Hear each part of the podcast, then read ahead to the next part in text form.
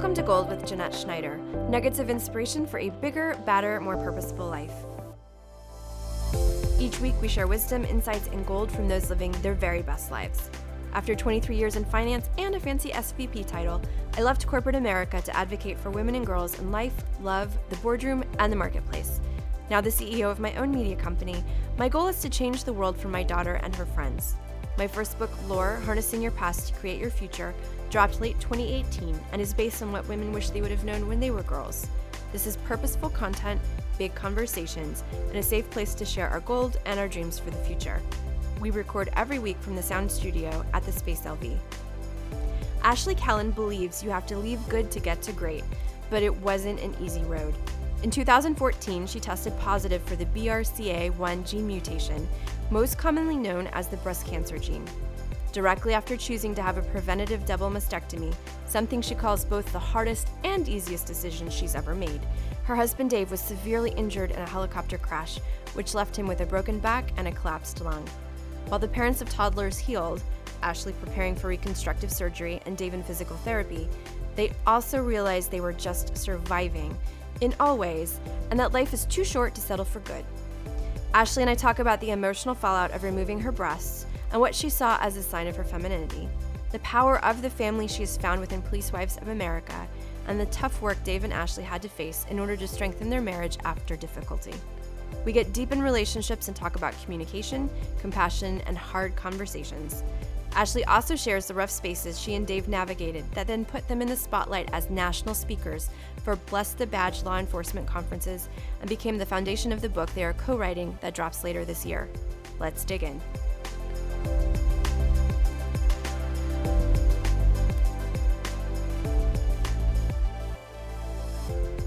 I'm so excited to have in the studio with me today Ashley Callen. Thank you for joining me in person. You're welcome. I'm so happy to be here. Yes, absolutely. I um I met Ashley several months ago and you have such a beautiful story. I was immediately like, I feel like you should come on my podcast.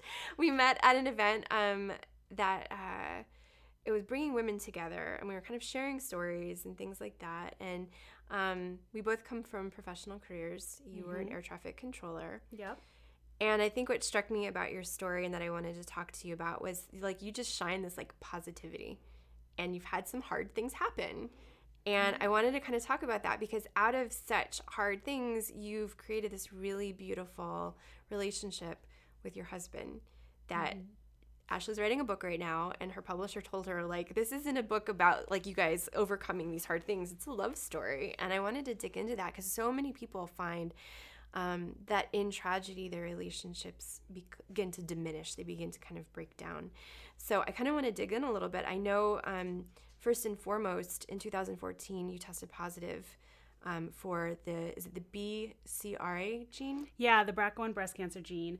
So most people know it by the Angelina Jolie breast cancer gene because mm-hmm. she's the one who kind of brought light to it, made it more famous when she tested positive for it, and then up, underwent a preventative double mastectomy. And so I come from a long line of breast cancer. Yeah. My mom was diagnosed with stage four breast cancer at 39 years old in both breasts she she survived it. I always want to say that because everyone always thinks, "Man, is she alive? Is she okay?" Yeah. And she just celebrated 20 years oh, in remission. Yay. Yeah, this year. So it was it was good, but we were young and she had a very aggressive breast cancer. Mm-hmm. I think all the doctors said she survived it because she had three little girls and had something to live for. Yeah. And I think it just goes to show just her spirit and her fighter spirit and that's where I get a lot of my resiliency from, my positivity, my fighter spirit is from my mom and watching everything she went through with very young kids mm-hmm. at a young age. Yeah. So when my mom had the genetic testing, I I had not had children yet. And she told us, I carry the breast cancer gene. I think you girls should get tested.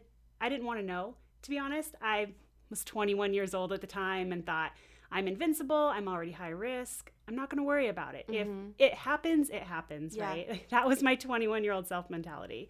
Well, then fast forward a couple years, I get married, I have my own kids, and that changes everything. Absolutely. And I really decided, you know what? I need to take my health in my own hands. I can't leave it to chance because I have two beautiful baby girls who I want to be around for. Mm-hmm. So I got the genetic testing. I wasn't surprised when it was positive. Mm-hmm. And I made the decision to have the double mastectomy. And it was hard, but easy at the same time. How quickly did you make the decision after finding out? Rather quickly. I remember sitting in my doctor's office with Dave, with my husband, and we were sitting there, and she came back in and she said, The test results are positive. You carry the BRCA1 gene mutation, so you're at extremely high risk for breast cancer and ovarian cancer. When do you want to have the surgery? Mm. And I remember sitting there, not really fully processing yet. And I looked at Dave and I was like, Well, I mean, we have the girl's birthday party coming up, Right. and then it's my birthday, and then it's the holidays. Like, it's just not a good time. And I thought of all these reasons why I shouldn't have it done. And she looked at me and said, Well, you're a ticking time bomb. It's not a matter of if you're going to have cancer, it's a matter of when. And I would much rather do the surgery, get it over with, than two years from now, you be back in here battling breast cancer. Wow. And us going, Well, we should have. Yeah. So she looked at Dave and said, Do you think she should have it? And Dave was like, Well, I don't want her to have cancer. Yeah, I think you should have it. So I was like, Okay. She's aggressive. she was aggressive. Yes. But I mean, rightfully so. Absolutely. And she, I adore my doctor. She mm-hmm. was fantastic, but that's what I needed. Yeah. Because I think we can talk ourselves in and out of anything. Mm-hmm. We're our own worst man- enemy. And at the same time, I needed to have it done. Well, and you were you were using all of these scheduling kind of conflicts as a way of not not actually meeting it, right? Yeah, not dealing with it. It's much easier to say, I'm planning a birthday party for a two and four year old Right. than I want to remove my breasts. Right. That's a big statement what you just said. Like it just struck me when you said that because I mean, let's be honest, they are such a huge part of us as a woman, right? It's how mm-hmm. we feed our children. It's their, you know, we kind of honor them in a lot of mm-hmm. ways. And so it's a huge decision to kind of decide that you're going to be done with them to some extent. But that Yeah, they could I mean, you had such a a big reason. How long after did you have the surgery? So I had the surgery the end of July. Mm-hmm. So it was about eight weeks later. Okay. And thankfully, I was planning a birthday party and I was working full time as an air traffic controller at the time with a crazy schedule. So I never really had time to let it sink in to what I was really doing, mm-hmm. which was good and bad. I think not thinking about it made me be able to sleep at night. Yeah. it kept the anxiety at bay. Sure. But the two weeks after the surgery were really hard. Yeah. It was a very hard surgery. I questioned why I did it so many times. I was really sick afterwards. Uh, I got almost depressed. I did get depressed. I fell into a really dark place.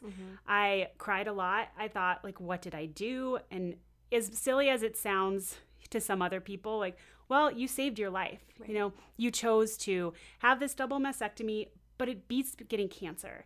And I used to think, yeah, but the, I don't know, my breasts are a sign of my femininity, you know? And it's it was a hard decision and I really I didn't I don't want to say I regretted it, but it really I really had a hard time with it, dealing with it after the fact. Yeah. And I had a couple of drains in each side for two weeks. I couldn't shower by myself. Dave had to wash my hair in the sink. He had to give me sponge baths. It was A Just- constant reminder. Yes, I didn't want to look at my chest. I was all bandaged up. Um, and then afterwards, after a couple weeks later, probably about three or four weeks later, I started going in for my weekly fills because what they do is they put spacers in your chest to expand the chest cavity while you're healing. And you go in once a week and you get saline injected to them and you do a little bit over every week and you know they slowly expand. And probably my second fill, I was sitting there and I really feel like God intervened. Like I was in a bad place. And I walked into the waiting room and it was packed. And I sat down next to this lady and we started talking. And she was my age. And sorry, I always get No, upset when I talk about it. So she was my age and she had a son who was my daughter's age. And she was obviously in a wig, so I knew she was going through cancer. And she started telling me that she was on her second round of chemotherapy because her cancer went to her bones before they found it. Uh, and right then and there, I was like, I felt bad and guilty for feeling so bad because I didn't have cancer. I wasn't sick. I wasn't fighting to save my own life while I'm trying to raise babies at the same time. Right. So I remember leaving the office that day. I called Dave and I'm crying and I'm like, I'm, and he's like, what's wrong? Right, now you know, because he answers the phone, yeah, and I'm crying and he's like, oh my gosh, what now? Like, I thought everything was okay, thank you. And I told him the story about her and I said, I'm done. I'm done feeling sorry for myself. I made the right decision. Right. And I know she was placed in my life for a reason because I could not snap myself out of it. And that one conversation with her and just seeing what I could be going through Mm-hmm. made me just so thankful that I made the decision. And unfortunately, I never saw her again. So I pray every day that she beat it and she is living the high life somewhere, raising those babies and just kicking butt and taking names. But Yeah. that was that's what it took to really make me come to terms with my decision. And then about 4 months later on New Year's Eve, my husband was in a helicopter crash. So I had the spacers in my chest. My girls were 2 and 4. My husband was in a helicopter crash. He ended up with a broken back. He had two compression fractures in two of his lower vertebrae. He had a broken elbow. He had a sprained wrist. Um, both his lungs partially collapsed. And that, I felt like the world hit me. Like the world hit me hard.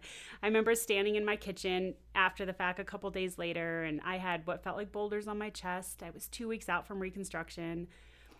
Dave's sitting there on the couch in a back brace. He can't even get off the couch by himself. I feel like the world's imploding on me. I've got a two and a four year old. I'm still working full time, and I'm thinking, how in the world are we going to get through it? One of the things I wanted to make sure, like you share, you were on your air traffic control. Mm-hmm. You were on the phone with him when this came down, or on the radio with him when this went down. That's Yeah. a that's a that's. You've just gone through this big surgery and this emotional kind of um, reckoning Mm-hmm. with yourself, right? And then you're watching your husband hurt. Well, so that was actually the first time. Oh, geez. I didn't realize yeah, there there's multiples. there's two engine failures. We've had a unique I decade. guess. For sure.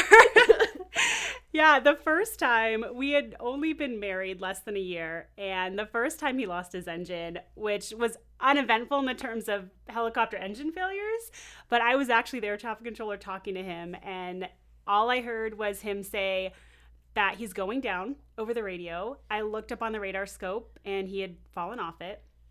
Uh, I got really upset, obviously, because Yeah. I didn't know if he was alive because we all know what helicopter crashes look like. Yep. We've all seen the pictures, seen the movies. And it took about 20 minutes to hear that he was okay. He had done a textbook auto rotation to the middle of the street and was fine. But being the air traffic controller talking to him and it being my husband, I mean, I'd gone through a lot of different stressful situations when it comes to air traffic over the years. Mm-hmm. But when it's someone you love and your best friend, and it takes that 20 minutes felt like an eternity. Mm-hmm. So yeah, that was about 10 years ago. And then this next event, luckily I oh wasn't Oh working God, on New Year's right. Eve, but it so when I got the phone call, he actually called me and he when he I answered, he said I actually was putting the girls down for a nap. And so I just answered and said, Babe, let me call you back. I'll call you when the girls go down. And he said, Paul and I just crashed and we're laying on the side of this road. And then the phone hung up. So, of course, here we go again, right? Right, right. The emotions. And so I immediately call his phone back. It goes right to voicemail. At this point, I'm now crying. My two year old and four year old are crying. They're following me down the stairs. I'm in a panic. I call the hangar, and one of the guys answered, and there was a lot of commotion in the background. And he said, I know they're alive, but I know they're hurt. You need mm-hmm. to get to UMC. You need to get to the hospital. Mm-hmm. And so I called my best friend. I don't even think she said hello before I said Dave crashed. And then I saw a phone number coming through, so I hung up on her. And it was the officer who was in the ambulance with him. Mm. And he said, you know, he said, I have to call you because they took, when the fire department showed up, they took his phone and everything. And, you know, so that's why it had hung up on me. And he said he can move his legs, but his back is hurt. So then I went to the hospital and we, he was very lucky. Um, we know for a fact somebody was looking out for them because he even says now he thought for sure that they were going to die because they are only 500 feet above the ground because that's how low they fly. It was 11 seconds from the time the engine quit to the time of impact. And there was power lines everywhere. They were over a very old part of Las Vegas. And he said he looked around and thought, "There's, there's nowhere to go. Mm-hmm. I just have to clear these power lines, and I pray I don't hit a house because I know we're dying, but I don't want to kill anyone on the ground." Mm. And so he pulled the guts out of the helicopter to clear a pair of power lines and then put it into the ground right below a set of power lines. And they touched down right in the middle of the ground. Everybody who investigated and came out later told me, I don't know how he put that helicopter where he did. Yeah. There is no explanation why they're still here. There's no explanation how he didn't kill anyone around him or themselves. And um, five years ago, his best friend had died on a rescue out here. Mm-hmm. And there's no doubt in my mind that he wasn't looking out for them. Yeah. And that's the reason that they're still here. Wow.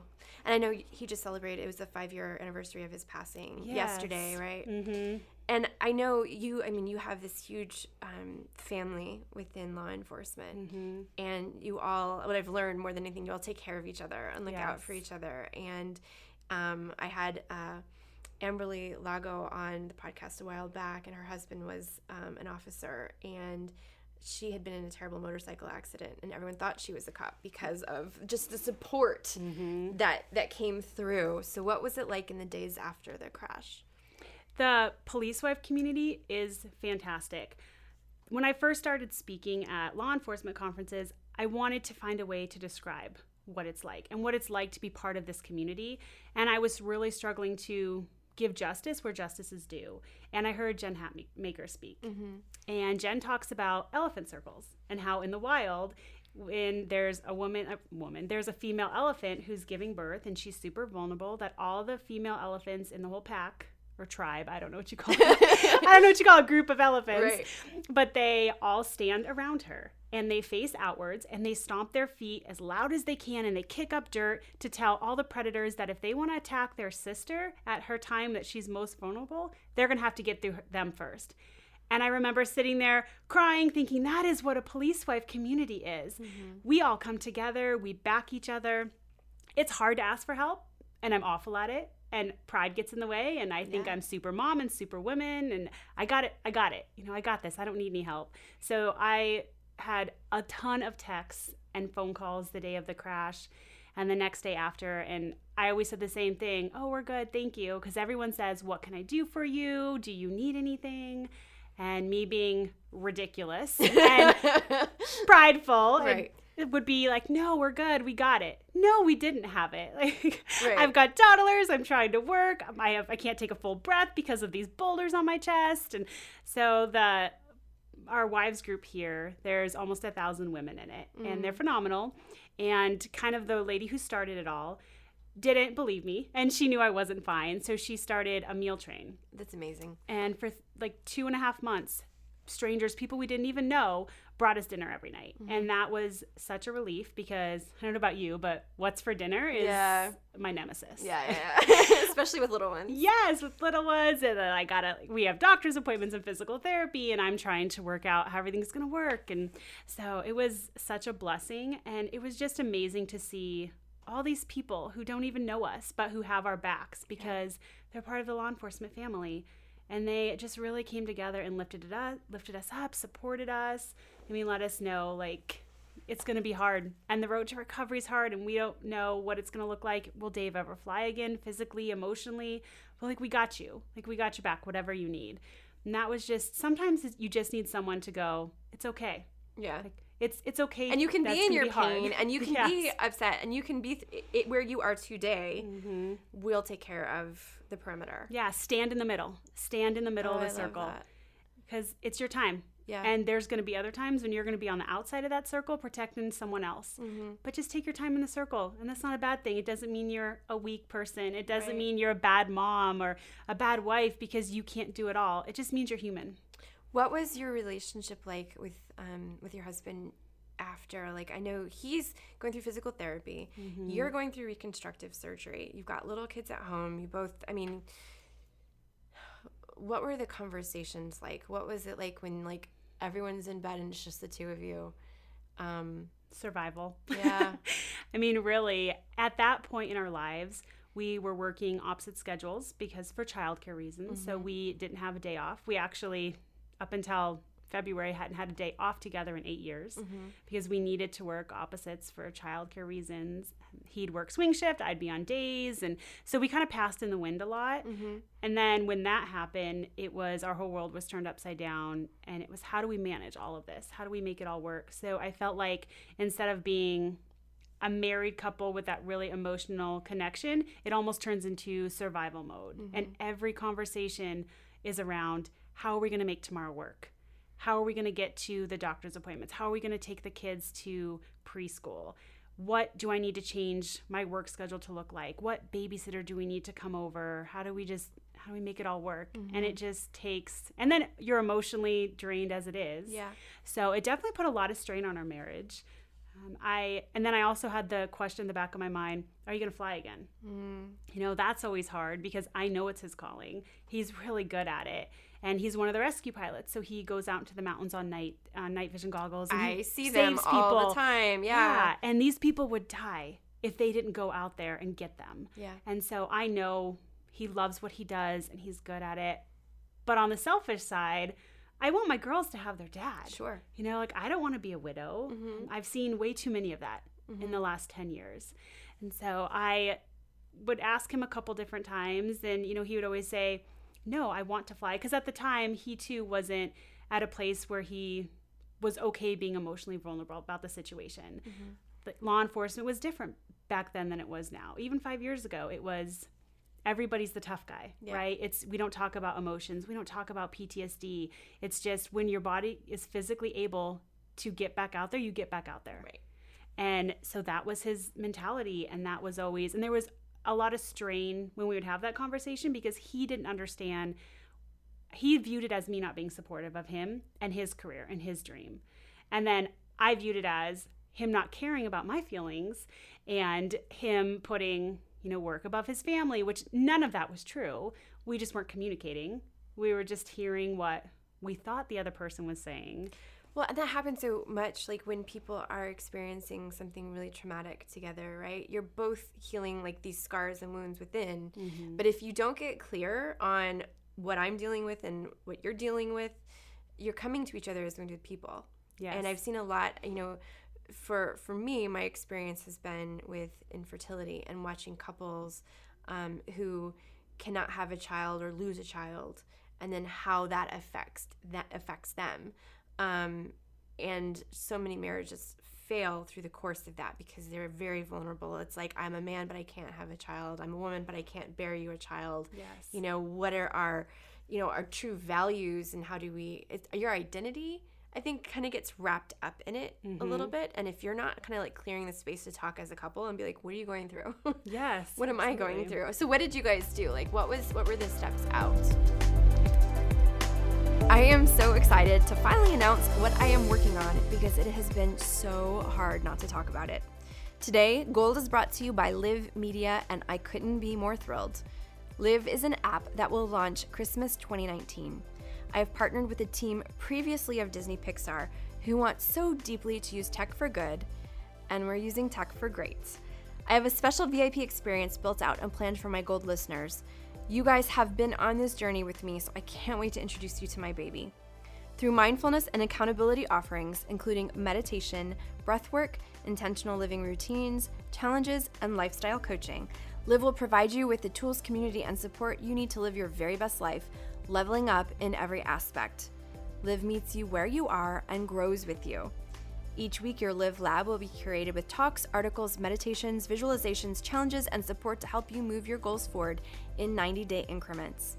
At the end of 90 days, we will celebrate your accomplishments with you before assisting in selecting those goals you'd like to include in the next 90. Available to you at all times is a phone or chat session with an accountability coach, a master coach, or through an email submission to Dear Live so that we can support you every step of the way. Live is your lifestyle and productivity concierge, a thoughtful guide and an intuitive coach to help you get out of your own way, to create, to pay it forward, because a healthy you today means a healthier world tomorrow. Gold listeners will receive a free 30 day VIP experience. That means access to all of the bells and whistles by using code GOLDVIP, all caps, at loveisviral.com. Again, that is loveisviral.com, code GOLDVIP in all caps. Join the movement. Wrapped up in it mm-hmm. a little mm-hmm. bit, and if you're not kind of like clearing the space to talk as a couple and be like, "What are you going through?" Yes. what am absolutely. I going through? So, what did you guys do? Like, what was what were the steps out? So, what really kind of changed was about two years ago. So, for a couple years after everything happened and he went back to work. He fully recovered. I recovered from what I was going through with my surgeries and everything. We kind of put everything behind us. Things got more normal again, but we were still back to working opposite schedules. Mm. We were back to the grind, but really, life almost had a little bit more clarity for both of us in that situation. And we really realized okay, something has to give. Mm-hmm. Something has to change because we cannot just keep going through the motions or life's going to tear us apart. Yep. We really need to look at, okay, how do we help? How do we have life pull us together versus push us apart? Because right now, we're just going through the motions. Like, we love each other. We are each other's best friends. We are committed to our marriage but our marriage is not as good as it could be. It's okay. And from the outside looking in, we've got it all, right? We've got the house, the cars, we go on vacations, we've got the jobs. But at the end of the day, what are you sacrificing for that? Right. So, two years ago, we were on a Disney cruise, and the girls were at the kids' club, and we were at one of those adult only restaurants and having dinner. And we just really started talking about where do we go from here? How do we make the changes that we need to change? How do we give up the good to get to the great? Mm-hmm. And that kind of became our thing over the next year. And we really decided air traffic wasn't where my heart was. The rotating shift work it just was draining me physically. It was drain it was exhausted mentally. I didn't feel like i was showing up as my best self for my husband for mm-hmm. my kids for my friends and i desperately needed a change. But that's scary. Change is scary and i feel like it paralyzes you. Mm-hmm. and then i really through talking to him about it we realized okay it's not starting over. We're going to start right where we're at right here today and we're going to pivot 90 degrees and we're going to walk in a different direction so, what does that look like? And it really, it was the first time I think we had really hard conversations. Mm-hmm. And then a few months later, we attended Bless the Badge, is the organization that we speak with. Um, and I am heavily involved with a nonprofit called Police Wives of America. So, Police Wives of America, we had sponsored Bless the Badge to come to Vegas. And Dave and I attended the marriage conference. And afterwards, we were talking to the founders and we just started sharing our story and she said, We would love for you guys to join our team and to be guest speakers at as many conferences as you can. We know mm-hmm. schedules are crazy and he's still working and you're transitioning and all this stuff. So she was like, Whatever you guys can do, we'd appreciate it. And two months later, we spoke at our very first conference in Dallas. And as we were preparing our PowerPoint and our speaking points and putting together audio and pictures, it was the first time we walked through our journey together of how far we've come in the past decade. Yeah. And after we spoke at that conference for an hour, we just had so many people show us so much love and I mean, people cried with us they laughed with us it was just so fun and we really felt like this was our calling like yeah. this is what we were made to do we walked through some really hard things and we came out even stronger on the other side mm-hmm. and now we've been given a platform to share that story and inspire others yeah. um, and that was two years ago and now you know, we've spoken at quite a few. We're writing a book. Right. We're really open about our story and our struggles, and we're in a better place now than we ever have been because we cleared the air in between us and we really got to talking about what does this all look like. And really, through speaking and sharing our story, it gives you an opportunity to look back 10 years ago at things that have happened and to really peel the onion back and talk about being vulnerable and how did we feel then? And looking back on it, like, man, if we would have had these conversations back then, right. it would have prevented a lot of things. Well, you talked about like when all of this went down, like he had that kind of like tough guy kind of thing going mm-hmm. on, right? And so now, you know, even with the book, like he has to get vulnerable. He yeah. has to kind of, and is he much more comfortable in that space? Is it easier now because you guys have opened up to tough conversations? Are they easier to come by? Absolutely. Okay. Yeah, it definitely is. And I think things are just changing in law enforcement in general. I think it's getting more, there's more of those conversations that are happening. Mm-hmm. And I mm-hmm. think just in overall with everybody as a society, I think the the whole self care notion and self, you know, I don't know if self help is the right word. Maybe it is. Discovery is discovery, what I'm hearing lately. Yes, yeah, self discovery. Like, exactly, and you know, you just you see it being more talked about, and it's becoming more normalized. Yep. And people don't view it as oh, you need to go see a therapist because something's wrong. No, you're going to see a therapist to be your better your best version of yourself. Yeah. Preventative medicine is becoming more and more normal. I think that that I mean, that's so true, right? Like every show you're watching, like I was watching Queer Eye for the Straight Guy last night, crying, mm. you know, because they're they're fixing it's you know five gay men who are helping this guy who got shot because he was in a gang and he's cha- turned his life around now that he's disabled, and you're just like, it's okay to open up and have conversations. And one of the things I think is really interesting for me is um, not being afraid of the hard conversations and conflict. Yep. If you have someone across the table from you who's willing to come to you with a pure heart and talk to you from their their spirit and their soul, right? Because so many times we greet each other as wounded people, and that's that hurt people, hurt people, healed people, heal people, Right. right? Mm-hmm. And if you're on the path together to get to the healed, healed, it's a much different conversation. You know, mm-hmm. my boyfriend and I, we had a little bit of a spat last night, mm-hmm. right? Because he said something that triggered something that had happened in my past. And it was one of those moments where he's like, I can tell by the look on your face that I have upset you. And I'm like, but I'm not sure it's you in particular, Yeah. but you've hit something, right? Mhm. And so, and then he walked with me through it. Which is amazing. Right? So Yeah. like when you get to that place where you can look at your partner and be like, I love you, I choose you, Mhm. and here's what I'm dealing with. I'm not sure if I'm mad at you or I'm mad at myself. Right. You know, I think that that's a game changer. And I think that's where a lot of people struggle. And a lot of the conversations we have with people who are struggling. And I love my favorite part of speaking is what comes afterwards and the Mm, conversations and the fellowship you have with people afterwards and with the women and with the couples. And but so many people, that's where they get hung up. Mm-hmm. Is I like yes, I love him and I want to be with him, but I don't like him right now. Yeah. I'm like, but and that's okay because that's a relationship. And let's be honest, it's not all unicorns and rainbows. And that's the stuff people don't want to talk about. Mm-hmm. It's like the era of social media, right? Everything is great, great, great, great, great. And then all of a sudden you hear they're getting divorced and people are shocked. Right. But they look so happy online. Yeah. Like, well, no, it's just a facade. Right. Like you're watching their highlight reel, you're watching their life in squares. Right. You know, you don't know what's going on behind closed doors. And people are getting in this comparison trap where their life their life must be perfect and that's mm-hmm. we have a whole chapter in our book dedicated to our li- our marriage isn't perfect like mm-hmm. we've had struggles here have where we've struggled just because we're writing a book doesn't mean our marriage is perfect Right. and we really want to be open about that because a lot of people i think give up and don't work through the hard things don't have the conversations like you mm-hmm. and your boyfriend did and process the things and walk through it hand on hand because they think well, our marriage, he must not be the one. Our marriage must not work Yeah. because I don't like him right now. Yeah. And because I have these feelings and it's okay. It's natural. Everyone does, but it's what you do with them. That's so interesting. I read something the other day and it was like, be careful that you don't find yourself at the end of your life alone because instead of saying this person's not good for me or we, we don't vibe or whatever, or I guess he's not the one, you haven't dealt with conflict resolution. yeah Right. And I think about that every time I'm like, oh, I'm about to invite this person out of my life, even with friendships. I'm mm-hmm. like, but have I dealt with conflict resolution? If I approach them from a pure place and tell them what I'm feeling and what I'm seeing and give them an opportunity to respond, could that be an opportunity for us to understand each other better and ourselves, right? Yeah, and I think there's there's definitely the comparison thing I think is really um, dangerous and it, and it has been because even when like you go to dinner at another person's house or, or have an experience with them you see, see the way other couples interact oh they seem so happy or oh they're toxic we just we Mm-hmm. Immediately want to like throw labels on people and kind of be like either we're better or worse than them Mm-hmm. no one ever gives each other the space to be like we're all getting by Right. We, I mean, let's be honest. We're all just a hot mess trying to make it through the day. Right.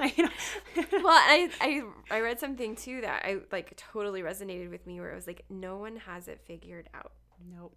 Not one person has it figured out we are using our life experiences and the mistakes and the tragedies and the triumphs to just make the next best decision every single day and i think that's where it kind of comes down to is having that compassion for self and other Yes. and absolutely. recognizing that relationships are really beautiful things they're there to serve you Mm-hmm. to help you grow and um, i think that's really beautiful do you guys have any practices that you've incorporated into your marriage to help with the hard conversations or even with just um, coming together like do you ever find like oh we're orbiting off into different areas and like one of you throws a flag or something like how do you do it Yeah, we've really started taking breaks if we need them because we're both very type A personalities. It just comes from our career. We're both in we were both in careers that it was you have to be 100% right till you're 100% wrong. And we've had to really learn how to not only communicate but listen. Mm-hmm. List truly listening has been hard for both of us and not especially for me because I my brain goes a million miles faster than my mouth. Yeah. And so he's talking, I'm already coming up with my rebuttal. and I haven't heard a word that he actually Right, said. right. And he is really bad at interrupting. Because he'll mm. say he'll just start interrupting me. And I'm like, you did it again. You just interrupted me, and that makes me feel disrespected and unheard. Right. I couldn't have said that two years ago, but now I can. And he's like, I just interrupt you because if I don't say it now, I'm going to forget. My boyfriend says that. Yeah. Makes me crazy. And he's like, you just talk and talk and talk and talk and talk, and I never, you never come up for air, so I never have a chance to say anything. So we can tell now when we're, and we both have triggers, and we know what to say to make the other person as mad as I am right now. Right. So we'll say, okay, we need to take a break. Yeah, yeah, like, yeah. I need 20 minutes to cool off. I need to get my thoughts together, and then we come back, I and do. that's helped. I call it processing. yes. So there's moments where I'm like, I need to process. And he's mm-hmm. like, okay. And he knows that I will come back ready to discuss, right? But there are times where I'm like, what you're going to get from me right now is not positive. yes. I'm going to come at you to either hurt you or out of anger or sadness. So I need to go process and then I can mm-hmm. come back to you from a better space. But it's so funny with the interrupting. I get the same thing that it's like I if I don't tell you now, I'm going to forget. But then you're kind of like, "Wait a minute, I'm really I can't remember what I was going to say." Right. So there's got to be a better solution. Maybe we should write it down. I know, we gotta figure it out. If we're gonna talk about something, everyone gets a pen and a piece of paper. Make a Like, note. Make a note real quick. Yeah, so yeah. that you don't forget. Back to it. hmm That's absolutely. so funny. I think it's just so important and like I like that, right? Because like you find ways to adapt out of respect, right? And I think that's the thing that's the most important to me is that there has to be a respect for self and respect for other. Yes. And I think so many times we come into situations and we're ready. We get we have our boxing gloves on, Mm-hmm. right? And it's it's so many times unwarranted. Yeah. You know, like it's so crazy. This sh- I don't know why this is really sticking with me. The Queer Eye show last night, like Mhm. the guy was shot, so he um, they arranged for him to meet the man that shot him to ask him why. Mm-hmm. Why did you shoot me? We weren't fighting. I was fighting with someone else. But why did you shoot me? And so like he had held this for like f- seven years Mm-hmm. and couldn't seem to get past it. And the guy said, I had no malice in my heart, but I saw that you had a gun. And if I didn't shoot you, you could shoot me. And all of a sudden he was like, oh. They were in a violent, you know, mindset. Both of one went to prison, the other one's dis- disabled, and they're both trying to like, you know, live better lives. But so many times, like, I mean, that's a very uh, big example. But I mean, so many times we have no idea why the other person across the table is talking to us in a certain way or treating us a certain way, unless we're kind of like, hey, let me get into your head a little bit. Yes, exactly. And sometimes we don't even realize it. Mm-hmm. Like, we don't realize the look on our face, Mm-hmm. and we don't realize the tone in our voice. Mm-hmm. Until someone says, "Hey, hang on a second. Like you're starting to raise your voice." No, I'm not. Well, I'm sitting across from you. You know? So- I'm feeling something coming out. Yes, like I can feel your energy going to that place. So Right. maybe we should take a second. And back when we first got married, we, you know, I used to live under the mindset of you never go to bed angry, Mm-hmm. right? Like you never go to bed angry because you never know what's going to happen tomorrow and you have to resolve everything that night. Well, then you get to the point where okay, I don't get off work till ten thirty at night, and now I'm home and it's eleven o'clock at night, and I'm mad about something, and now we're gonna have this big, huge argument. And next thing you know, it's like 3 a.m. and we're beating a dead horse. Now we're both tired. It's not going anywhere. And now I have to go to work the next morning, or he has to go to work the next morning. Now no one's, no one has slept. We're still angry. We didn't resolve anything. Yeah. So I really think there's some truth to that, but at the same time, there's times when you just have to table things. I you- agree. you know? I so with um, Lewis and I, he did the same thing one time. He got mad at me because I went to bed angry. Mm-hmm. So he got angry because I went to bed angry. Right. and, I, and then so just like and then the next morning he's like, oh well, and like he and I'm like, I'm finally over it. I've processed it. I've slept on it, and he's just he's now his mad is up here, right. right? Because like you went to bed, that made me so angry that you did that, and it's so funny because I'm like, I think we need just need sometimes you just have to kind of like, okay, truce. Mm-hmm. I love you and I respect you, Yes. but we're not going to be healthy doing this right now. exactly. And I love you and I respect you and I need to process it and I need a minute and we'll deal with it, you know, when we're ready. But Mhm. when I go to bed, I might be frustrated, but I still love you. yeah. There's still love there. Exactly. And I want to work through it. Um, I think it's just kind of changing paradigms. There's so much of what I see in relationship advice is old cliched quotes and old things people used to say. Um, that whole go, don't go to bed angry or I just I think sometimes like we adopt these things that don't really they don't really they're not genuine. They're just these saccharine quotes that are just Yes. thrown over situations, and you kind Well, of have I to make it what it is. Two, like compatibility. Mm-hmm. So compatibility is a big one. Like especially with you know when people are dating, people are looking for someone they're going to marry, or even they've been married for ten years. They're like, we just don't jive anymore. Mm-hmm. Like we just have grown apart. Mm-hmm. And I always think, well, instead of being so worried about compatibility, and I really think online dating plays into that, right? You take all these tests, like who are you compatible with, but you have to worry about unity. Yeah, Because if Dave and I were to take those compatibility tests, we probably wouldn't be compatible. We're different in so many ways, but we also are the same in so many ways. Mm-hmm. But even bigger, bigger picture stuff, we're unified together. And you're growing together and i think that's like the kind of the value that i'm recognizing is it used to be when i would date or look for a partner i would i would almost kind of i would see them through this rosy lens of who i thought that they could be. Yes. right? Rather than being like oh and a lot of times people will tell you who they are straight off the bat. They'll be like Mm-hmm. i can be such a jerk and you're like oh no i'm sure you're not and later on you're like wow that guy was really a jerk. Right. you know like and you're like okay so he actually told me um and i think that's the thing too is what I, i've looked for in my partner is that the person was willing to grow with me Mm-hmm. and be open and square up and be like okay tell me what you're feeling i'll tell you what i feel and a lot of times like we talked about it, it's an you're coming from different places you're triggered from a past trauma you've got it has nothing to do with what actually went down and or it's a small shift that someone needs to make so that they understand hey when you do that it makes me feel disrespected Mm-hmm. oh wow i had no idea i won't do that again because Yeah. i never want you to feel that i'm disrespecting you just that conversation alone is like so deep and, and thoughtful um but And i it think goes that so far. it does You go far Like, I mean, because everybody will agree communication is the foundation of every relationship, Yeah. whether that's with your children, with your spouse, with your boyfriend, your friends, whatever. But then it's such a hard thing to do. We all know and agree it's the foundation and we need to have strong communication.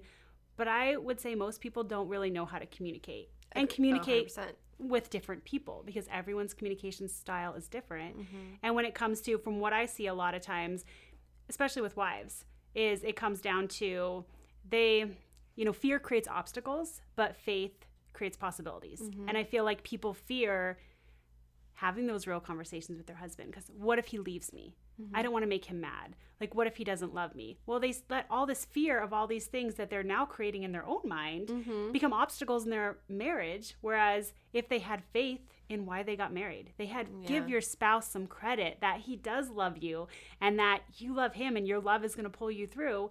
And then it makes it easier to have the conversations because Yeah. if you're not so scared of this outcome and you've told yourself this whole big story of why you can't tell your husband, I really don't like it when you do this. I feel disrespected and this makes me angry. So you just bottle it all up inside and then Yeah. next thing you know, they blow up or he's never loved me, he's disrespected me, like it's our marriage is over. And the other person's going, Well, I don't even know what I ever did wrong. Right. They seemed okay. That's one of the things that has frustrated me the most is like sometimes when people are like even in friendships when someone's mad at you and they're like and I'm like you I don't I don't know what I did like you got to tell me what I did I have no idea what you're so angry with me right now Yes. um that doesn't seem fair right Yeah, or they'll But say then- I'm not I'm non-confrontational. I just can't talk to you about it because I'm non-confrontational. Well, it's not about being confrontational. It's just about being let's communicative yeah, like let's respect each other and respect our friendship enough to have the conversation because there's a good chance you misunderstood me, I misunderstood you. right That's probably what happened. It's so funny, and especially like with little ones. Like I'm trying to help my daughter navigate friendships right now, and Mhm. it's challenging, Yep. right? Because you realize that communication is such a gift, but we make it complicated with old stories and old patterns. And I think it'd just be so much easier to be like, she had a little friend that was mean to her the other day, that was yelling at her. She's like, she said that I was annoying. And she was telling me what happened, and I'm like, okay. In my mind, I didn't say this out loud, but I'm like, I could see where she thought that you were being annoying Right. but you probably could recognize some of her body language or things that she was doing. And so it's like helping them navigate. Like if your friend is going the whole time you're talking, stop. Yeah. Am I upsetting you? What's going on? Rather than continue, continue and until they blow up and tell you. And I'm just like, wow, this whole this preteen, like she's eight. So like as I move through childhood to adolescence to preteen years, I'm like, this is complicated Yes. Helping them like navigate all of this stuff and we're and i joke barely i think like my boyfriend and i do a very good job but it's very purposeful mhm. right there's an intention there there's a mindfulness in our relationship that like we're always available to talk to each other about our relationship or our children or where we're going so that it's never off the table or never an uncomfortable thing. It's like, hey, I need to check in with you. Are we cool? Yeah. What's going on? I haven't talked to you about this. I feel like I haven't. Sub-. And I'll even say, like, I've been talking a lot about my projects. I haven't asked you a lot about yours. Mm-hmm. How are things going? Do you need to download with me? Because I realize I might be a little self absorbed right now. Like, Yeah. just to be able to kind of recognize sometimes your own behavior in your relationships, I think is huge. Yeah. Self awareness is huge. And I think it the other person really appreciates it. Yeah, yeah, yeah, yeah. Um, any tips or tricks for the listeners as to how to deepen relationships? Things that you guys do. I mean, is it just take the breaks and, and talk? It sounds like it's really like communication and being like a unified couple. Oh, absolutely. I mean, you have to find togetherness. Yeah. Um, and I think you have to still date your spouse. I mean, I know that's cliche and that's like a big Instagram hashtag nowadays, but it's so true. Yeah. It's really easy, especially with kids and opposite schedules in life in general, to just forget that you're husband and wife. Mm-hmm. And so you, I mean, I think weekly date nights are huge. Mm-hmm. And they don't have to be big, elaborate things. Like, there are so many times where we just have couch date nights. Mm-hmm. The girls are in bed. Like, we're like, okay, well, for an hour, we're just to sit here, have a glass of wine, and talk. Yep. Or we're to put on some silly TV show or whatever, but we're to spend time, intentional time together. And the phones are going away. Yep. And we're just going to be a couple. Like, what would we do if we were dating? If we were dating, we probably wouldn't sit on the couch. Well, I don't know. Things are different now, but like 13 years ago, you know, when you go on a date, you don't sit on the couch and you sit on your phones. Right, right, right. So we just really try to be intentional about it. And I would tell people that you have to, it's not selfish to go on a date with your husband. Mm-hmm. And I went through that. I mean, I had mom guilt so bad when the girls were little because I worked all the time.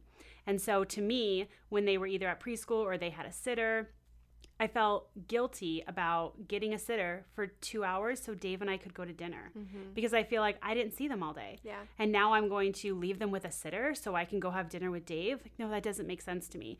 But I'm modeling Yeah. what a relationship should be to them. Exactly. And kids feel they feel love in a stable home.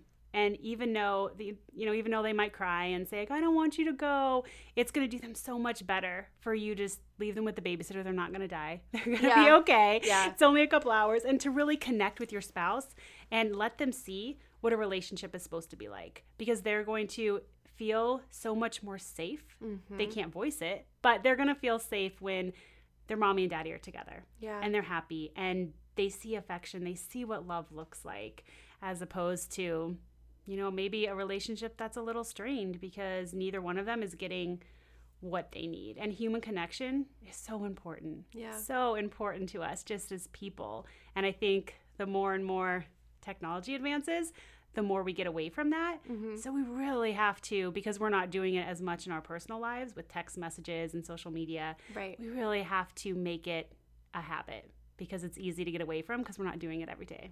I think modeling behavior in relationships for girls, uh, girls or boys, seeing how uh, the respect between a couple and the connection, um, you're 100% right. So, my daughter recently told me, she's like, I love how much you and Lewis love each other.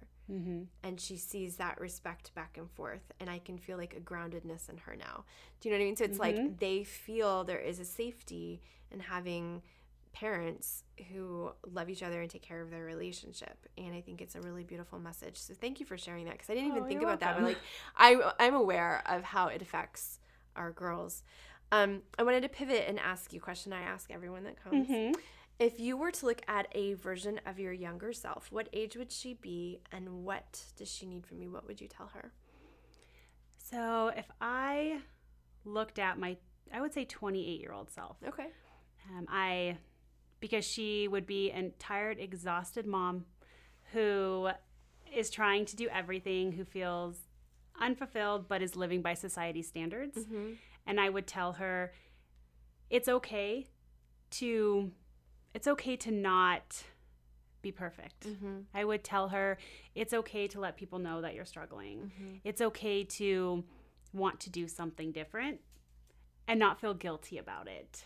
And then I would also tell her to have that one or two people that you have conversations with and you share your dreams with and what you're doing because if you openly talk about it with everybody, you stand to hear everyone's opinion. Right. And none of their opinions matter. And they're all going to talk you out of being your best self. Yeah. And they're going to talk you out of designing a life you love and actually living it. But at the end of the day, none of them actually have to live your life. None of them have to feel what you feel. And so just, it doesn't matter what anyone else thinks. Just Mm-hmm. go be you and strive to be the best version of yourself for yourself, for your husband, for your family, and forget society standards. No, I love it. I think it's so important. We have a tendency to look for validation outside of ourselves so many times, or our ideas, or our d- desires, or dreams, or what have you. And so many times, it's it's not where it needs to be focused. Yes, right? You have to have that kind of confidence within yourself. And I do agree that it's such a great idea to have a couple of people that you can confide in. Mm-hmm. If that won't kill your dreams, Right, You know, that right. can be Trusted- supportive, trusted Yes, people, yeah. absolutely, and who, you know, even though it's not their dream, right, um, that they can be like, okay, let's talk through this, let's process this Well, a little I bit. love that too. I'm still going to cheer you on. Well, and sometimes they give you ideas. They're like, well, have you thought about this? Or you should call this person. I have a couple of friends like that where if I tell them anything, they're like, oh, interesting. I know so and so. And you're like, oh, this is amazing. Yeah. So, like, I think it's good to have those type of people in your life who are, like, not only rooting for you, they're not, there's no jealous, there's no comparison. There's just simply like, yes, you should do that. Let's figure it out. absolutely. Yeah. I'm here to cheer you on and not tear you down. Yeah. Mm-hmm. If you were to leave behind any gold nugget of wisdom or inspiration, if you were leaving this earth and you wanted to leave something on it for the next gen, what would it be? It would be to truly soar. Your feet after leave the ground, and just go out there and do it. You're you're going to fail forward. Don't be so. Don't let so much fear of other people's opinions and failure and what might happen stop you from doing something. Because to get to the great, you have to give up the good. And there's going to be struggle, but you'll get there, and it'll be worth it. Oh, Sometimes I feel like there's messages for me in this podcast on certain days. And as soon as you said that, I was like, oh, okay, I got it. Like I needed to hear this today. I needed this, I needed to hear this today, and I think that that's that's really beautiful. Give up the good to go after the great, and some that's like a life motto. yeah. I love it. Thank you for being here and for sharing your gold and your story. Um, it's a beautiful story, and love your spirit. So I appreciate you. Thank you. Thank you so much for having me. I appreciate it. Thank you so much for joining us today. I love how deep Ashley went with me in talking about the importance of communication and how conflict is many times the door you need to enter to take your relationship from good to great. You can find Ashley on Instagram at Ashley underscore Callen. As always, please subscribe to this podcast, leave a review, and don't forget to share with your friends. Gold listeners, please don't forget to sign up for your 30 day Live VIP experience at loveisviral.com, code GOLDVIP. Get deep in the work with me to uncover your messaging before you pass it on to your children or the people you influence. Pick up my new book, Lore Harnessing Your Past to Create Your Future, available on Amazon or barnesandnoble.com. Until next time, in the words of my grandma, love each other every day.